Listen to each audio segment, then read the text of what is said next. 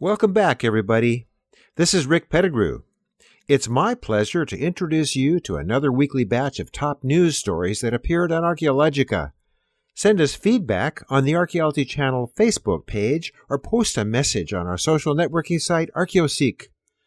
A temple dedicated to Aphrodite has turned up in a surface survey in Turkey. Facial reconstruction of an Iron Age couple buried in a Siberian mound shows what they looked like.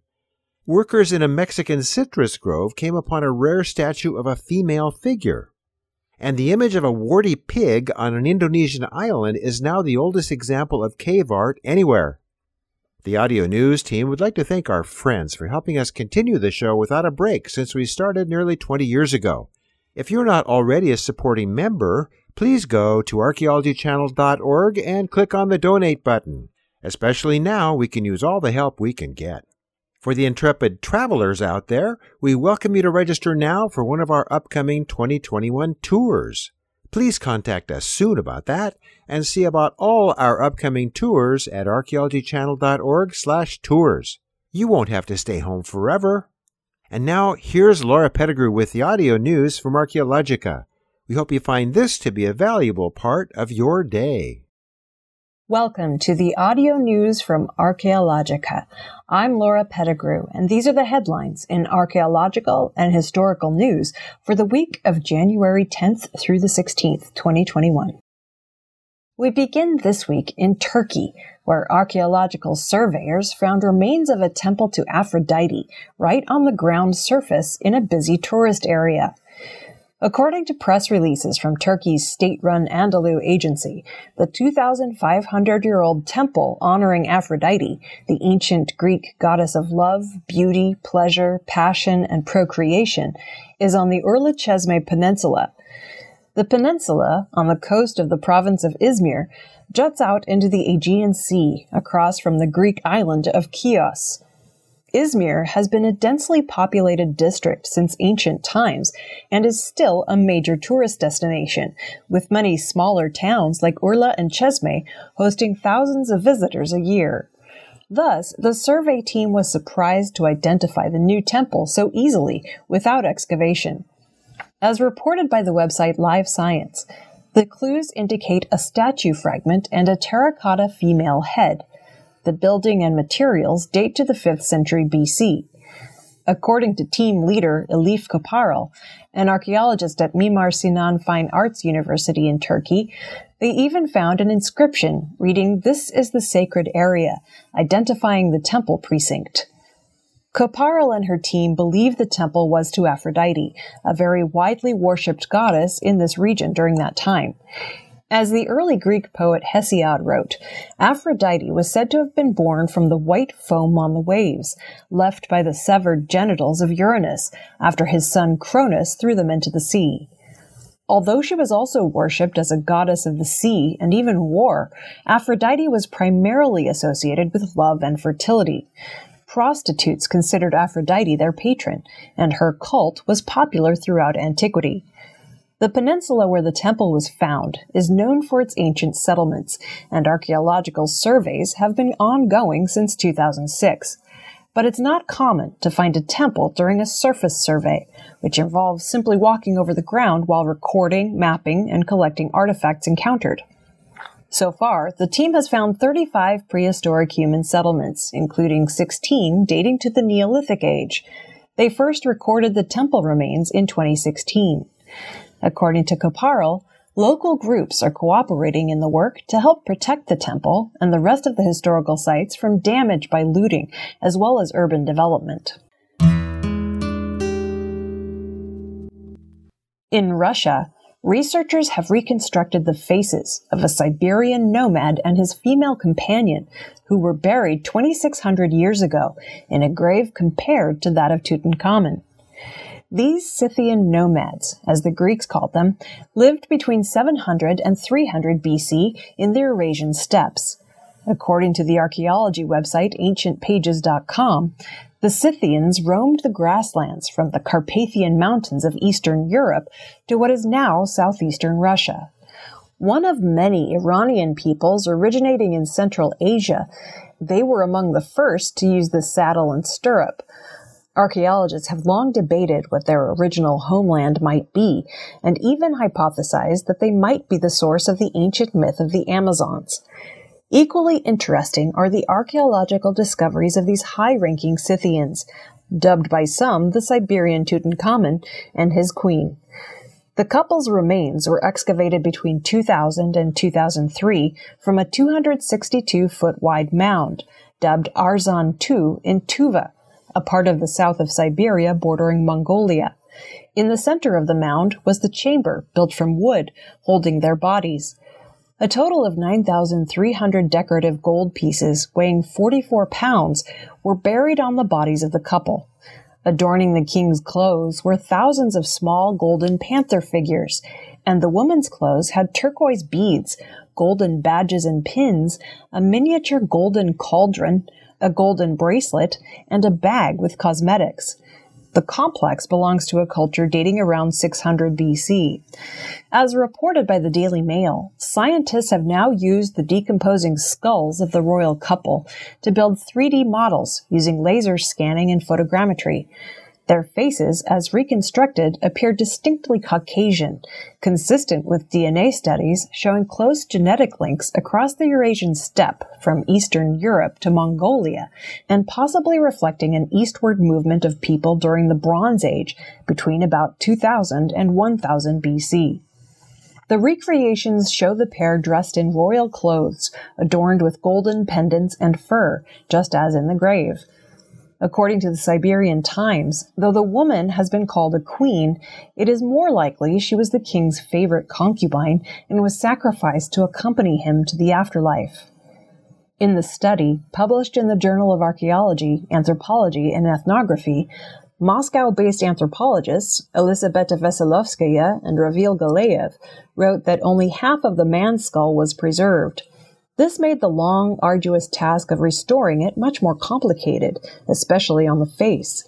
The team extrapolated the missing facial parts based on surrounding bone structure.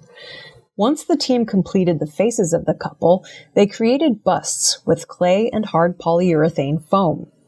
Elsewhere in the large burial mound, archaeologists also uncovered 33 other adults, five children, and 14 decorated stallions, who may also have been sacrificed at the time of the king's death. We now turn to Mexico's Gulf Coast, where farmers digging in a citrus grove on New Year's Day found the six foot tall statue of a female figure. She may represent an elite woman, a goddess, or perhaps a blend of the two. According to the Mexican National Institute of Anthropology and History, it is the first statue of its kind found in a region called Huasteca.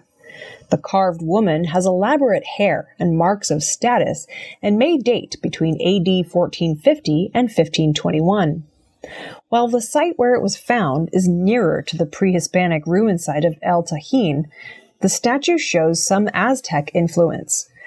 The citrus grove was not previously known to be an archaeological site, and the limestone statue may have been brought in from elsewhere. According to Institute archaeologist Maria Eugenia Maldonado Vite, the posture and attire suggest that the woman could be a ruler as opposed to a goddess. The style shows a fusion between characteristics used to depict Aztec goddesses of fertility and symbols denoting women of high political or social status in Huasteca. Though the woman is shown resting in a peaceful position, her open mouthed, wide eyed expression is more like a scream than a smile. Maldonado notes that the statue probably used to have obsidian inlays in its now hollow eye sockets.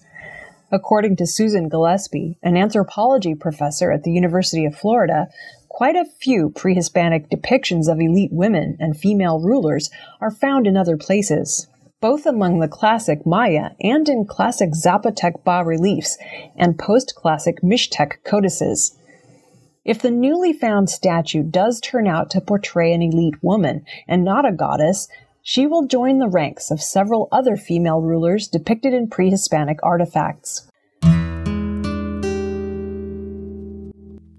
For our last story this week, we go to the island of Sulawesi in Indonesia, where a cave wall has produced the oldest known animal drawing in the world, a 45,500 year old depiction of a hairy, warty pig.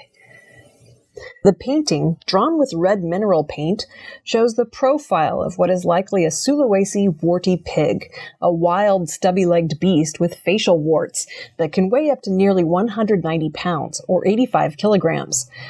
The pigs are still there today, though in shrinking numbers, according to study co-lead researcher Adam Brumm, a professor of archaeology at Griffith University's Australian Research Centre for Human Evolution.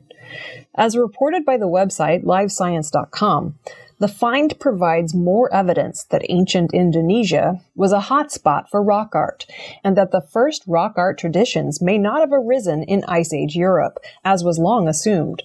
In December 2017, Brumm and his colleagues found at least three warty pig drawings in Leang Tedongnge Cave in Sulawesi, an Indonesian island that's slightly larger than Florida.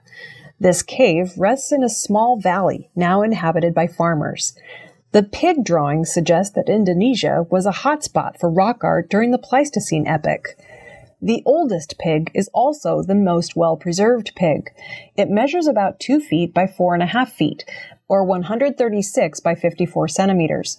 The outlines of two human hands are painted above its rear, which still shows a tiny tail on the rump.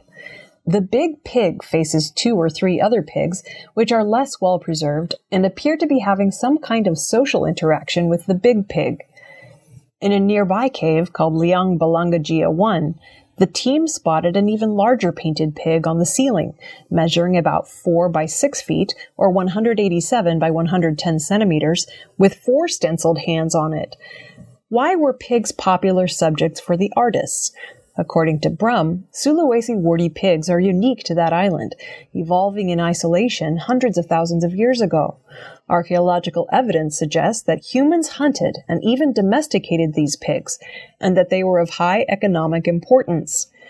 Previously, the oldest known rock art depicting an animal was another Sulawesi warty pig found in another cave on the same island, dated to at least 43,900 years ago, which was also discovered by Brumm's team. For comparison, the oldest known drawing of any kind by a human is a 73,000 year old crisscross design painted on a rock flake from South Africa. To date the newfound rock art, the team sampled a few calcite minerals that had developed over the pigs after they were painted.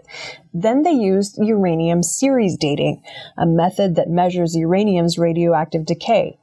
When rainwater seeps through a limestone cave, it dissolves tiny amounts of uranium, which decays over time into the element thorium. By measuring the ratio of uranium to thorium in each mineral sample, the scientists determined when the minerals started growing over the paintings. In addition to being the oldest known rock art painting of an animal, the Leang Tedongnge pig is possibly the earliest evidence of modern humans on Sulawesi, if one assumes that the pigs were painted by humans and not a closely related human relative like the Denisovans. The report on the find, analyzed by an international team from Australia and Indonesia, was published online in the journal Science Advances. That wraps up the news for this week.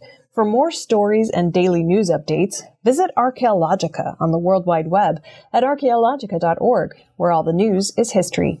I'm Laura Pettigrew, and I'll see you next week.